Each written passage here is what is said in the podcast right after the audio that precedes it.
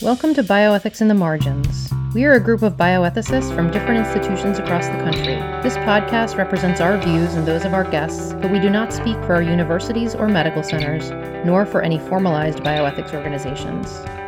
Our mission is to bring marginalized topics and voices into the bioethics discourse. This podcast is hosted by Doctor Amelia Barwise, Assistant Professor of Medicine and Biomedical Ethics at the Mayo Clinic, and Doctor Kirk Johnson, Assistant Professor of Justice Studies and Medical Humanities at Montclair State University. Please enjoy this conversation. Hello, everyone. Welcome to Bioethics in the Margins. Uh, I am your co-host, Kirk Johnson, along with my other co-host, Amelia Barwise, and we are excited to have a, a, part, a member part of our team on Bioethics in the Margins, someone that usually does all the sound and editing. Uh, we have uh, Nicolle Strand here, who is the Assistant Professor for the Center of Urban Bioethics, the Director of Equity and Culture Initiatives, Office of Health Equity, Diversity and Inclusion at the Lewis Katz School of Medicine at Temple University in Philly, in Philadelphia. We're so excited to have you, Nicolle. Thank you so much. Glad to be here on this side of the mic. I know, right? This is uh, interesting, um, um, but also such a, a fun time. Um, so uh, to start, um, we're talking about a big, a hot topic issue, uh, critical race theory, the, you know, the uh, boogeyman in the room. And we really wanted to uh, have a podcast to uh, really demystify um, and really bring some clarity and understanding of uh, critical race theory.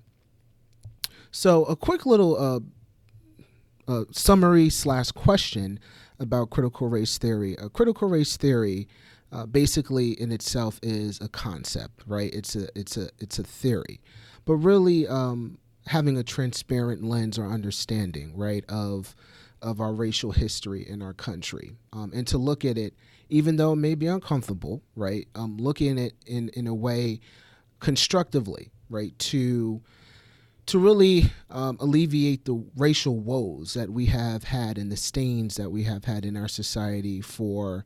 Um, forever, right, since the inception of this country. And uh, my question for you, or at least the starting point, is um, what are your thoughts on critical race theory? Um, and we know that this is in K through twelve education, uh, but specifically, has there been um, any pushback, any conversations at the uh, graduate level, but also in the medical school level um, in regards to medical education and curricula about this uh, topic? Yeah, so great question. And I, I agree with you about your definition of critical critical race theory. Um, you know, I'm, I come from a legal background, and that's really where this started. It really is a legal framework. Mm-hmm. Um, so it's sort of ironic that now we're talking about, you know, banning first graders from learning critical race theory when, of course, they never were in the first place. Um, mm-hmm. Critical race theory is now, like you said, it's sort of a boogeyman or sort of a catch-all term for any time we talk about race and racism in a lot of ways. Um, Uh, and so that's that's something we should make clear off the bat, which is any of these bans on critical race theory are really much larger than that. They're bans on on talking about racism at all and talking about um, taking a real look at, at our history and our country's sort of, like you said, inception be, being really based on, on racism. So so to get to your question, you know, the, the university context is slightly different from the K through twelve context, and that's mostly because much of the fear around critical race theory, or even just racism generally, has surrounded what it's so quote unquote doing to our children, right? Um, you know, worries about kids being, like you said, feeling guilty or ashamed or afraid about their own whiteness, and um, you know, parents really reacting to that.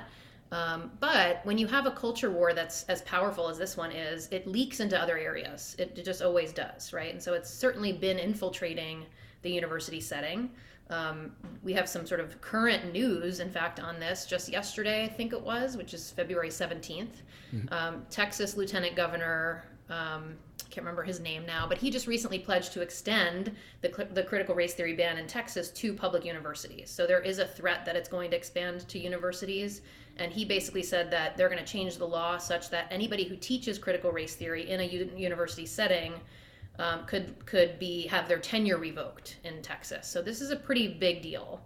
Um, and when we're talking about a university setting, we're including, of course, graduate schools and medical schools that are attached to them. So, you know, when former President Trump signed an executive order banning certain kinds of training and teaching about race and racism, uh, back in, I believe that was twenty eighteen, twenty nineteen, there was conversation in legal circles at the time about how far that ban could go, how, how widely it could be applied. And since it covered federal contractors, there was a fear, and I think a well-founded one, that faculty and universities who receive federal funding might be forced to undergo some kind of an audit of their grant-funded activities and maybe purge all their teaching or their grant-funded activities that fell under the sort of ban, which is a pretty vague sort of general don't don't teach or talk about racism kind of ban. Mm-hmm. Um, there are not really hard lines around this kind of thing in any of these bills in the legislatures across the country. There are like twenty states that have bills either passed already or pending about this. Um, The uh, the way they're written, the language is actually kept really vague on purpose, and the scope is kept really broad on purpose, um, you know, to, to make this as broad as it possibly can be. Um, so whether critical race theory is actually banned at a university or not, there is definitely a fear that critical race theory is like a third rail topic, or that racism in general is a third rail topic. And that climate of fear creates a chilling of speech, no matter what, right? That's what it does. And, you know, the irony is, of course, that universities and medical schools in particular are such important places to teach about this and to have conversations about the ways that race is embedded in American institutions to the detriment of, you know, Black Americans mostly. Um, if we don't learn our history, we're destined to repeat it, right? And if we haven't learned that lesson by now, then then we're sort of running out of hope, I fear. Yeah, absolutely. Um, absolutely. Uh, and um, I had an opportunity to actually read Uh, one of your articles, and I highly suggest everyone um, that is listening to uh, take a look at it. Uh, the title here is, and I do have it in front of me, uh, Racial Myths and Regulatory Responsibility, um, by, uh, of course, our, our guest, uh, but really not a guest because she's part of the team, uh, Nicolle Strand. And uh, this is part of the Race um, and Ethnicity Summer twenty twenty-one um, edition from the Journal of Law, Medicine, and Ethics. I want to be specific so our listeners could actually uh, know precisely how to uh, find this particular uh, great piece regarding regulatory um, metrics and race. And before I bring my awesome co-host in, Amelia, um, I do have a question on that. Uh, should race be a part of research metrics? Um, what are your thoughts on, on that? Yeah. So thanks for highlighting my article. Um, feel free to check it out, anybody. Um, yeah, it's a complicated question. I, I think it's yes and no, right? So we, we have to tease out what we mean by that. So so first and foremost, we know that there are huge racial disparities. In almost every disease, in almost every health, health outcome, there are huge racial disparities. And, and we need to know that. So we shouldn't blind ourselves to that information. We shouldn't we shouldn't pretend not to look at it in the name of colorblindness or in the name of, you know, avoiding treating race as a biological variable. The tricky thing is that race is biologically meaningful, just not for the reasons that we were taught, right? So it's it's a powerful social construct that creates disparate experiences and opportunities and, and traumas, which can cause real physiological effects. You know, the example that always comes to mind for me is the impact of redlining, right? So this is the practice of, you know, banks and the federal government joining together to draw lines around neighborhoods where people of color lived and refusing people federal housing loans in those areas. The impact of redlining is huge, and it's deep, and it's still ongoing, right? So this, first of all, redlining wasn't that long ago. It was like in the nineteen sixties when it actually ended, so really only forty, fifty years ago. And it wasn't that it, there was something inherent and immutable and biological and unchangeable about the people living in those redlined areas. It was that the social and political construct of race and how it threatened white people in power Um, created this practice of redlining and then caused a huge racial disparity in economic opportunity, which then impacted health and still impacts health today. If you look at any area on any map in, in a city in the United States that was redlined, you're going to see huge differences in chronic disease and poverty and everything else in those na- neighborhoods. So all that is true. We shouldn't blind ourselves to that. So we need to study race for that reason. We also need to move beyond what I call first-generation health disparities research. Um, so first-generation health disparities research is, does a disparity exist in breast cancer, in maternal mortality, in C O P D, doesn't matter, pick a thing. The first-generation research is, does the thing exist? And then the second is, what is the root cause of that? Why does it exist? And then the third um, generation of that research is, what should we do about it? What are some interventions we can design to try to mitigate it? Mm. And since we know that there are powerful racial health disparities, we need to do race-specific research on health interventions and root cause analyses to try to alleviate the problem. So all of that is to say, yes, we need to study race in research, but we need to be careful about what role race is playing as a variable in our studies. So the rubric that I use in my head is, what is race serving as a proxy for, right? So in the case of some studies, race is clearly a proxy for biology. It's a proxy for some unknown genetic variable or biological difference that would make a black body react differently to a drug than a white body, right? And when that's the purpose that it's serving, it is quite literally junk science, right? There is just far too much genetic diversity among people, especially among Black Americans in the United States, for that to be meaningful. There is no one single mutation or enzyme that everybody Black in the U S shares that is not shared by everybody white in the U S, or everybody Asian or Native, and it's just not, it just doesn't exist, right? Mm-hmm. But race does serve as a good proxy for, I think, one one thing, which is exposure to racism. If we treat race as a structural, political, social variable, it means that we may not understand exactly what the complex causal chain is that leads to a disparity, but we know for sure that the reason we're seeing a disparity is because of racism, not biological race. And so, you know, it's sometimes hard to discern this when we're looking at a study, looking at a study at face value that, that we know uses race as a variable. We have to ask ourselves a number of questions. We have to kind of have a careful and nuanced conversation with the principal investigator or whoever's a part of the research, and be intentional about putting more social scientists on study teams. Because if race is a social variable, we need people who understand race as a social construct, and that's social scientists primarily. Um, so unfortunately, the answer isn't as simple as, yes, use race as a variable or don't, but we have to be intentional and thoughtful every time. I just want to come back to the um, this idea, concept of critical race theory, and particularly um, the K through twelve um, level.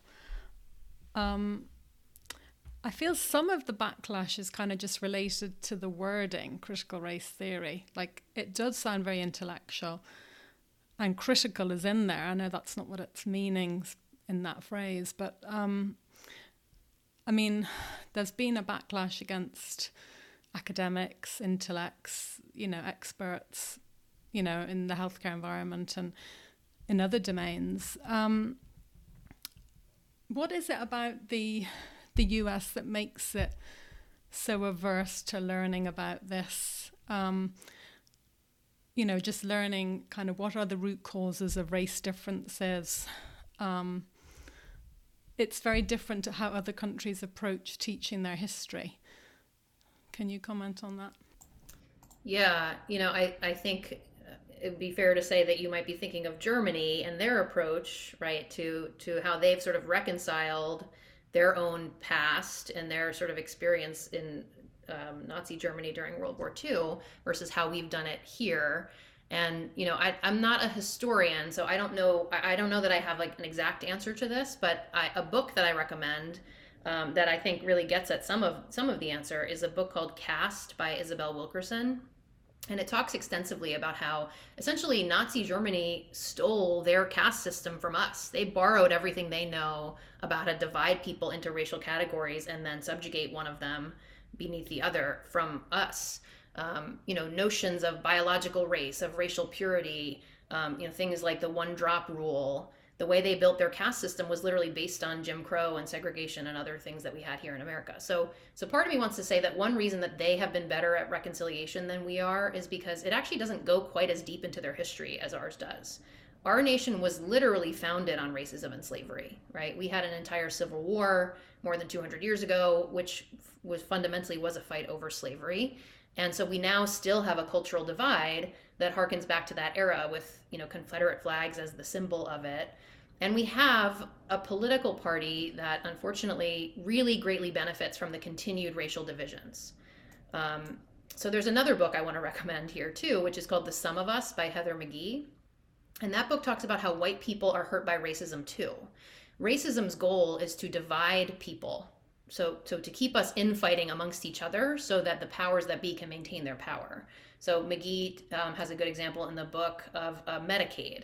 So she argues that the reason that so many Republican states have still not expanded Medicaid, despite the fact that, you know, the largest benefactor of expanding Medicaid uh, would be poor white people, is because Republicans successfully ran a campaign against it, um, essentially using a racist dog whistle. So they convinced poor white people that it would be better to maintain their status in the racial hierarchy than to accept a government handout, because they accepted it, if they accept a government handout, then black people and immigrants and other marginalized people might get a leg up and potentially cut them in line, right? So poor white people vote against their economic interests over and over and over again, because Republican politicians backed by large corporations convince them that their most important interest is in maintaining whiteness and white supremacy. That if they stay white and white stays superior to black, then they have a chance to achieve the American dream or to become a billionaire or something. But that if they let people of color cut in line ahead of them, then their chances go down. And it's actually a really genius political move, right? I, I, and I don't know enough about the political parties in, in Germany or other countries, um, you know, to say, but it seems to me like America is right now in a really dangerous, anti-democratic, late-stage capitalist state. And it, it fundamentally keeps racism alive and keeps reconciliation from happening, because powerful people are benefiting from us continuing to fight with each other and benefiting from us not reconciling the way that a country like Germany has. Yeah, I mean, I, I think, you know, you're right, but it is amazing what they have managed to do in Germany, um, and not just kind of document and make sure that everybody at school is exposed to what happened um, in the Second World War with, you know, photos, documents, archives, visiting concentration camps and Holocaust memorials, but also actually digging into the ideology, the flaws in the ideology, and reading both sides, including Mein Kampf, as well as the books that disputed Hitler. Um, and they did also learn about segregation and what was going on in the U S with racism and slavery.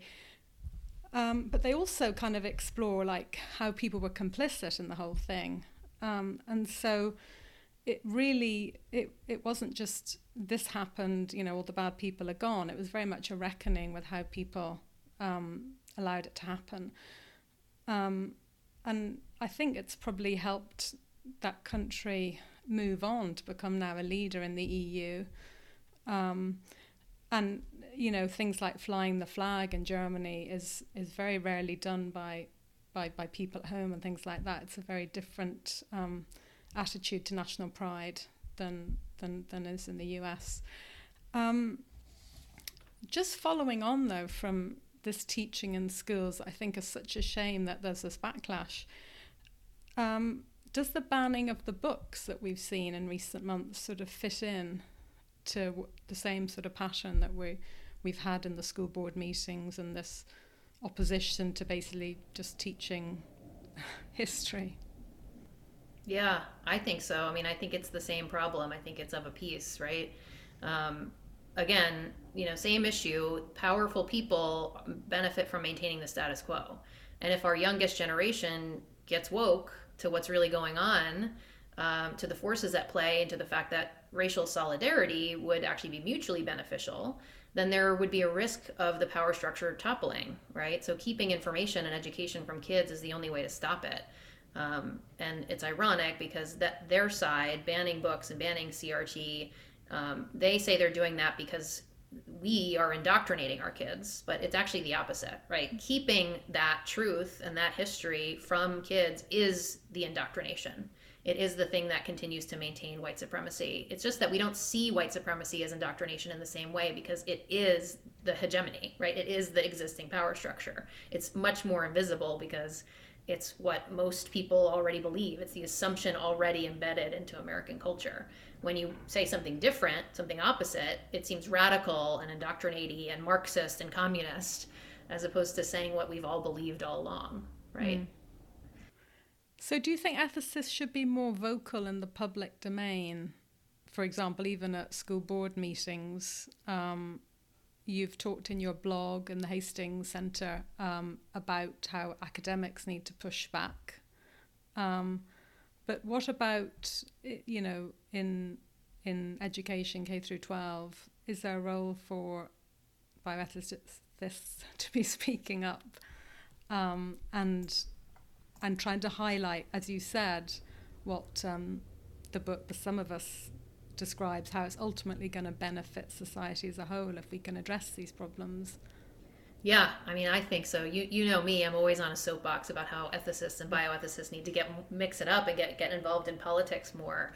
I mean, you know, we are loath to discuss politics because we're afraid that it will make us seem like we're taking a political side. But but we're past politics here, I think. You know, we're in the human rights space. We're in the death of democracy space, right? And and the right has succeeded in making it seem like talking about race is political, or making it seem like, you know, talking about racism is the liberal agenda, but we can't play into their hands. We shouldn't we shouldn't just accept that premise and agree with them and then agree not to talk about it. It's been politicized, but it's it's not political. It's about morality. And what are we if not, I mean, we're ethicists, so that's what we're supposed to, that's our domain. Um, seems to me that no matter what set of values or sort of Um, you know, theory of ethics you prescri- you subscribe to, if you're a principalist, if you're a utilitarian, a Kantian, a Rawlsian, the way that racism operates in society is wrong in every one of those rubrics. So, I, you know, I think we need to get vocal about this, or else I think that our field is at risk of losing meaning and credibility. You know, when I was at the commission, we talked often about um, democratic deliberation as a way of doing bioethics. And the first tenet of democratic deliberation is that you have to have a, a universal agreement about a set of empirical facts, right? If if the if the public or whatever group it is that's engaging in this ethical debate doesn't at first at least agree on some capital T truth somewhere, then you, we're not gonna make any progress mm-hmm. towards towards solutions or what the right answers are. We're operating off of two different set of facts in that case. So we we cannot allow there to be two different sets of facts. There is one truth, mm. right?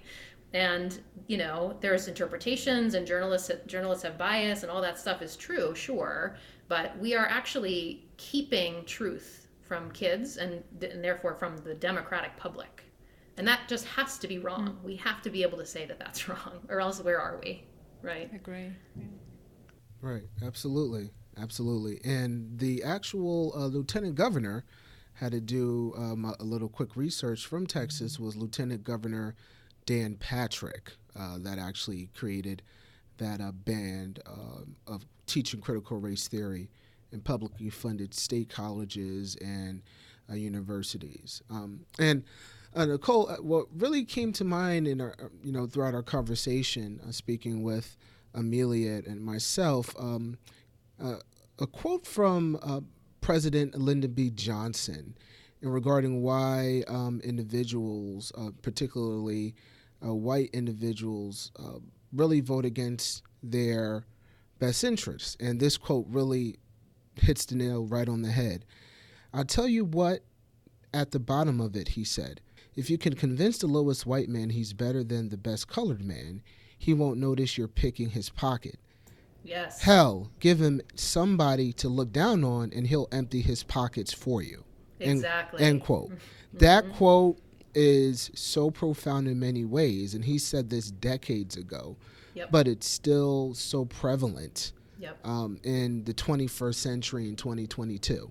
Yep. Um, and and it's, it's mind-boggling and irrational, but obviously um, racism is irrational. But of course, you have to make some rationalization out of the irrational in some mm-hmm. way, shape, or form. Um, mm-hmm. and, and and to translate that quote and that understanding within uh, medicine with BiDil, because uh, I know you spoke a little bit about that in your uh, paper that I just mentioned for our audience.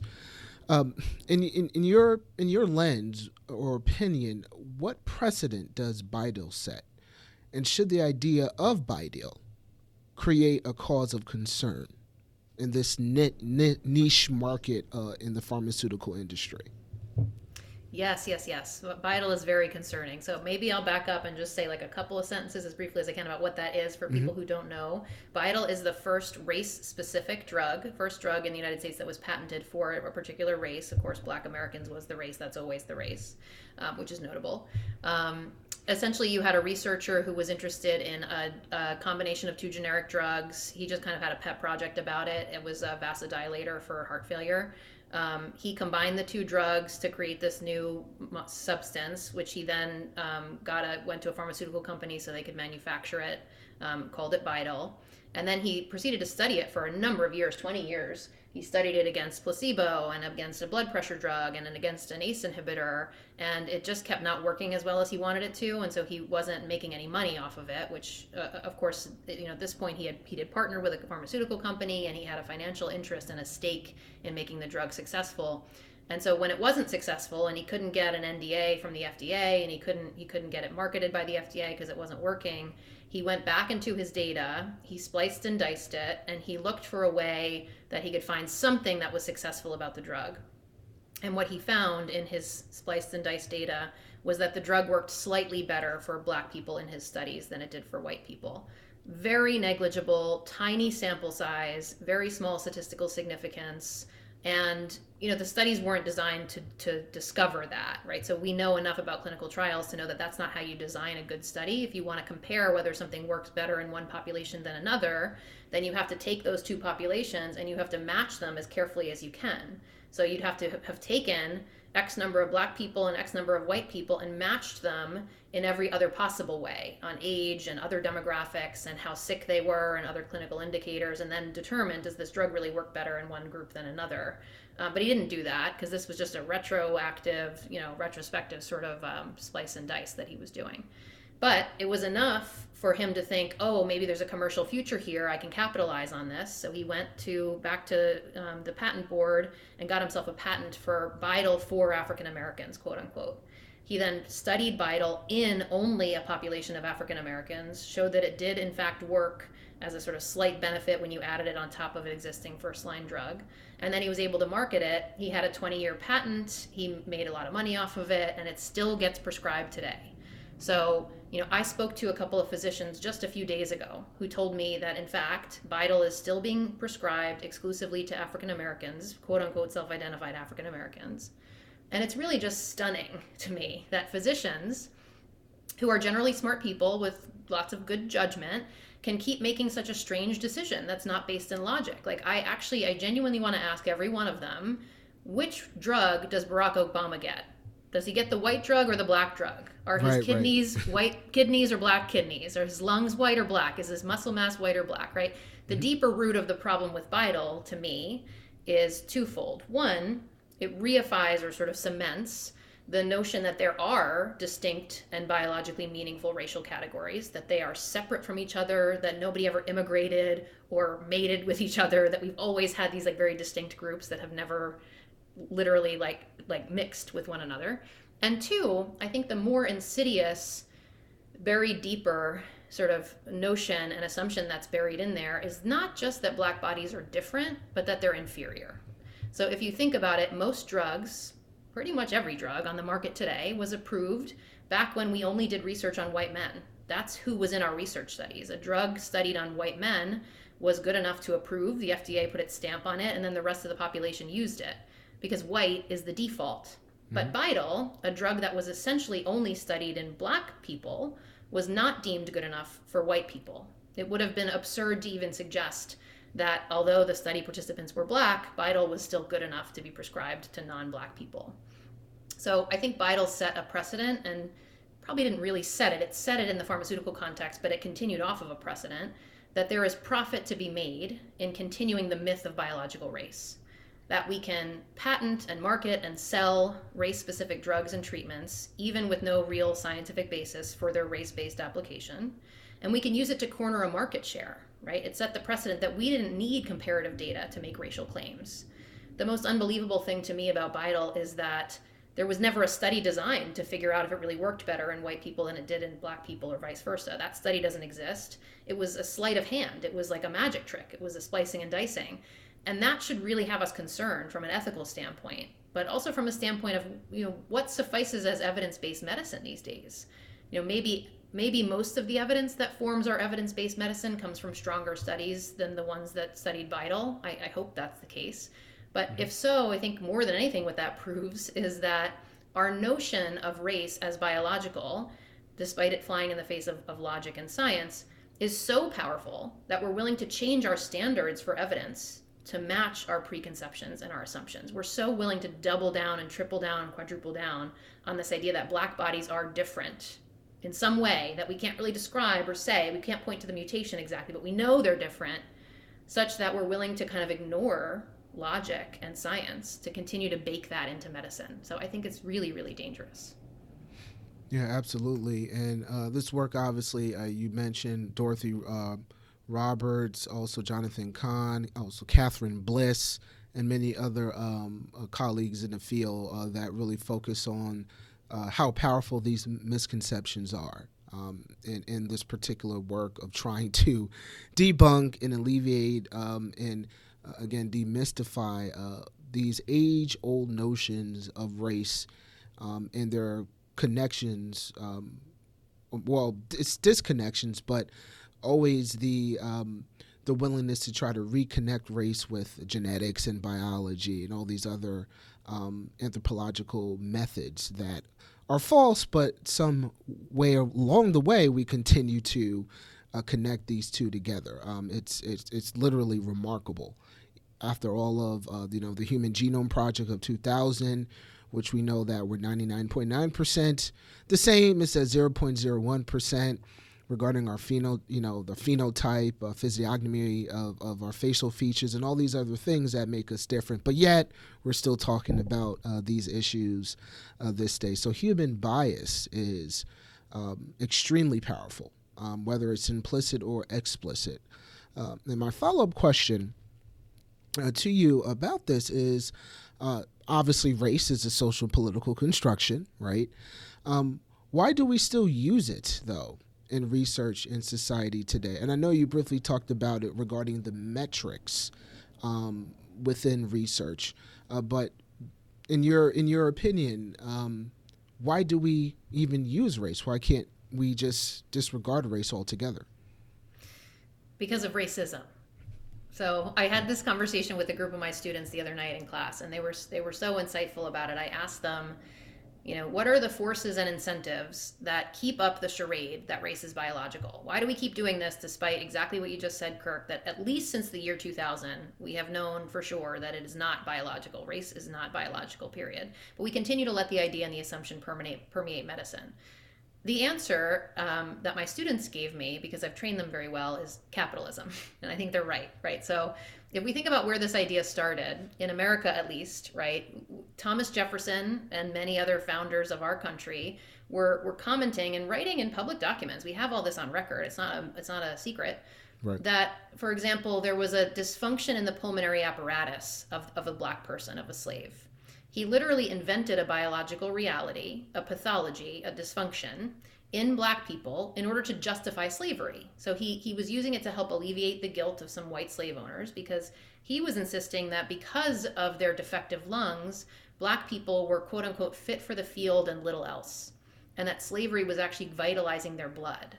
In other words, don't worry, white people, don't feel bad about slavery. We're actually helping black people because they're sick and there's a dysfunction, and we're helping them. Slavery is good for them, which is just disgusting, right? Right. Mm-hmm. But the motivation is pretty transparent, because the entire U S economy was built off of the back of enslaved people. So we wouldn't be the richest country in the world if it wasn't for slave labor. It was the cheapest and most exploitive form of labor. It allowed the rich to get richer. And it only worked because white people were able to convince themselves that black bodies were different and inferior.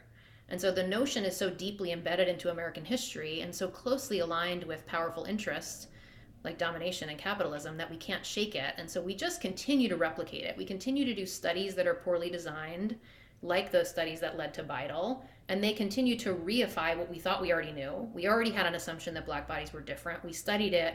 We found out that we were right. Um, by the way, any reason that we see that we might be right about a difference between black and white bodies is because of racism. But as long as we continue to believe that the reason is because of biology, then we continue to prove our own point. It's like a self-fulfilling prophecy. And then we just continue to embed it deeper and deeper into medicine. There are like dozens of different clinical algorithms that use race as a coefficient, that use race as a as a some way to change the algorithm from Um, you know, prescribing BiDil only for black people to spirometry, which is a measurement of lung function where we adjust, adjust the machine if the person is black, um, to, we had a recent win where the, the way we did this for kidney function just recently changed, but for decades, we've used a different coefficient for African Americans when we measure their kidney function. So, and those are just three examples, but there's dozens of them. So we just continue to repeat it over and over again. And I think it's because it's so embedded into the history of this country. Yeah, absolutely. And actually, there's a great book about um, race and asthma. Um, um, it came out in twenty twenty-one by uh, Lundy Braun, Breathing, Lundy Braun, excuse me, Breathing Race into the Machine, The Surprising Career of the Spir- uh, Spirometer from Plantation to Genetics. And uh, this is such an interesting and creative work, but a great work in, in, in regarding uh, asthma and, of course, the racialization of body parts like the lungs, as uh, as you mentioned um, earlier, Nicolle. So that's just another um, a great point, um, but also a great resource into really looking more deeply into the connection um, or disconnection between race and also biology. Uh, Amelia, go ahead. I was just going to add that also I think this idea of individualized medicine is kind of sort of built off this, not deliberately, but it's almost, it's quite confusing for people when they hear about, you know, well, I can get this because of, you know, my genes and this is going to help me specifically, for them not to understand then that um, they're sharing so much D N A with other people. So I feel that's, I mean, kind of confusing. Um, and also there is a big push in academic Uh, medical centres to recruit minorities to clinical trials. Um, what's the purpose of this, do you think? And is this necessary and useful? Yeah, it's a really good question because it's really complicated, right? I mean, I was I was giving a lecture series at one of our affiliate hospitals, and the first lecture, I gave a lecture about how we should diversify clinical trials, why it's important, blah, blah, blah, the history of how we haven't included people of color, um, you know, for centuries in clinical trials. And then the second lecture I gave was about race-based medicine and how race is not biology. And so it does seem confusing to people. Like, well, you just said race isn't biology. You just hammered us for an hour about how this is made up and it's social and it's political and it's not biological. So then why do we need diversity in clinical trials? I think that's totally fair. I think this is really complicated, right? So first thing I would say is clinical trials are not just about biology. Right? And when we design clinical trials thoughtfully, I think we are thinking about, or should be thinking about, social and structural elements and cultural elements too. Whether a population can take a particular drug in the way we are prescribing it at the times we are prescribing it is just as relevant as whether it would work on their bodies if they took it exactly as prescribed. You know what I'm saying? So, you know, I, I'm thinking about um, actually asthma, Kirk, because you know, there's a question about what the best, you know, treatment is, first line treatment for a kid who has asthma. And if you wanted to design a clinical trial to figure out what the best first line of defense was in a place like where Temple is in North Philadelphia with deep poverty, a history of redlining, et cetera, you would have to consider elements like whether the kid can have the inhaler on them in school, whether there's a school nurse, whether somebody can help them administer it. You know, whether they, whether the family has the money to purchase the inhaler as often as they need to. I mean, it would be irresponsible not to consider those things because you could have the best drug in the world, and if the kid can't access it or use it, then it's useless. So we need to diversify clinical trials for that reason, because they're not just about biology, but also, and I think more complicatedly, you know, ancestry does have some biological relevance, right? So there are certainly, um, I can't remember the name of the drug now. I want to say it's a blood pressure drug that has some um, limited effectiveness in age, certain Asian populations because of a particular mutation, right? And so it's one of those things where we studied it on only white people, then we started using it in other populations, and it turned out that there were subgroups of populations with certain ancestry for whom it didn't work as well because of a mutation that leads to an enzyme that metabolizes the thing differently.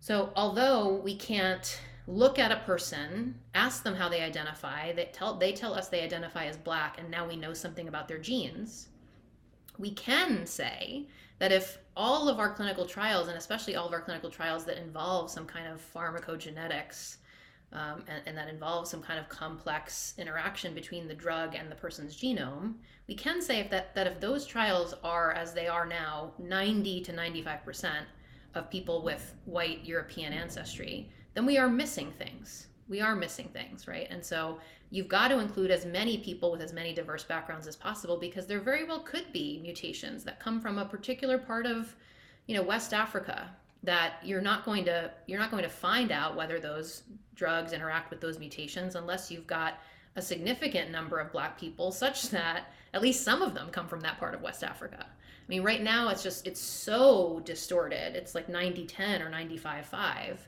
that we certainly are missing things. But I also think it's important, you know, I was just reading a, about a study the other day about um, uh, sequencing a bunch of, uh, of what they're calling Black genomes. five hundred Black people study their genomes and how they how they can lead to certain cancers, which is important to do because you might be getting something, learning something about particular subsets of African ancestry that do have an important role to play in cancer. But I think we have to say that the reason we see disparities in cancer care is not because of some genetic mutation. It's because of racism. It's because of, you know, the structural racism that leads to differential access and and lack of trust and bias in the healthcare system and all of those things. Like, if we had to pick the number one root cause for any of these disparities, racism would be it. But maybe there are also some ancestral genetic components. So I don't think we should ignore them, and I think we need to diversify clinical trials for that reason. And also, not to get off on a soapbox, but diversifying clinical trials is complicated because our country, again, has a very long history of serious research abuses, right? From J. Marion Sims studying, um, you know, gynecology on, on female slaves, to Henrietta Lacks, you know, um, to Tuskegee, to anything else that you can think of. Black Americans are loath to trust the U S healthcare system and research enterprise, and they're right. So we have to do all this, and we have to hold all of it, and it's all really complex. It's not as easy as just throw some Black people in your trial and you're good to go. You've got to build trust with them, and you have to understand why you're doing it. And it's not it's not just because of biology. It's it's also to build trust, and it's also to get at some of these structural and social differences. So uh, my last question for you is, uh, what are some suggestions to alleviate the misuse of race in research and clinical metrics? Yeah, so we had a win recently, like I said, when the National Kidney Foundation removed race correction from their estimated glomerular filtration rate calculation. Um, used to be that you'd multiply the serum creatinine by a different coefficient if the patient was African American, and now we've done away with that. So I think that's a good model. It's a good place to start because we just won that one. So it took years of advocacy, right? It took multiple research studies showing how the practice hurt Black people, and, you know, research into how instead we should estimate E G F R, what what equation we should use in, in placement of it. Um, so we probably have to use that that same model for each of these other race-based medicine algorithms, and hopefully it will take a little bit less time each time as more people get acculturated to this and learn about this. So I think certainly spirometry and BiDil are, should be next on the list, and we should use that same model. And then we also have to stop doing research that leads to these race-based clinical algorithms, uh, because, you know, we could stop the ones that are already out there, but we have to stop them from being created in the first place too. Um, so at my institution, I sit on the I R B, and I basically try to police it myself. So we get studies fairly frequently that are kind of similar to that BiDil study that make the same logical leaps, that are sort of headed down the same path. Um, you know, things that are more often than not funded by pharmaceutical companies that say something like, you know, we know the best drug to treat X Y disease in white people, we want to now study what the best drug is to treat this disease in Black people. So we're going to just study our population of self-identified African Americans and then figure out what drug or what dose is right for them. Um, we, we really just can't let that happen, right? We can't let these same research studies go on the way they have been designed, because we know where it's going to lead.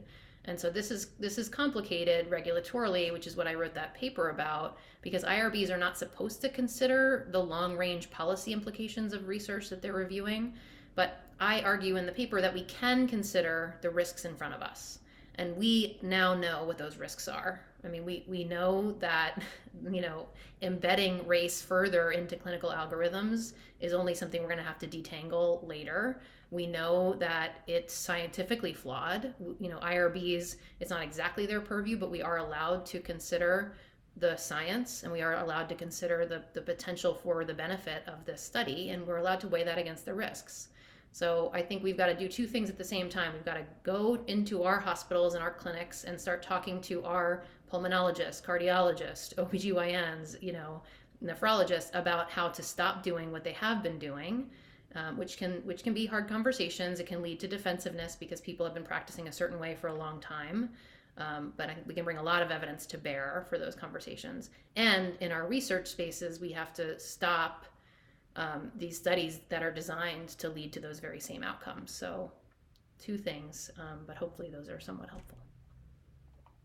No, oh, absolutely helpful. Uh, and these are important conversations that we definitely need to have, because um, in many ways we reify and continue to reassert uh, these notions that are deemed pseudoscience and foolish, but yet it still is a stain and permeates in our conversations, in our research, in our thoughts, and also um, in an interpersonal way, in our behaviors in the clinical process when we deal with patients and communities of color. So definitely um, a very important topic, and we're so grateful to have one of our own, uh, Nicolle Strand, to share a little piece of her research and her um, expertise in a very important area. So thank you so much. Thanks for having me. Thanks, Nicolle. Thank you for listening to another great conversation on bioethics in the margins. This podcast is hosted by Amelia Barwise and Kirk Johnson. Our producer is Elizabeth Chung. Our editor is Nicolle Strand. Our theme music was written and produced by Pablo Cuartas, and we are grateful for the assistance of Wendy Jiang and Benjamin Foster. Join us again next time.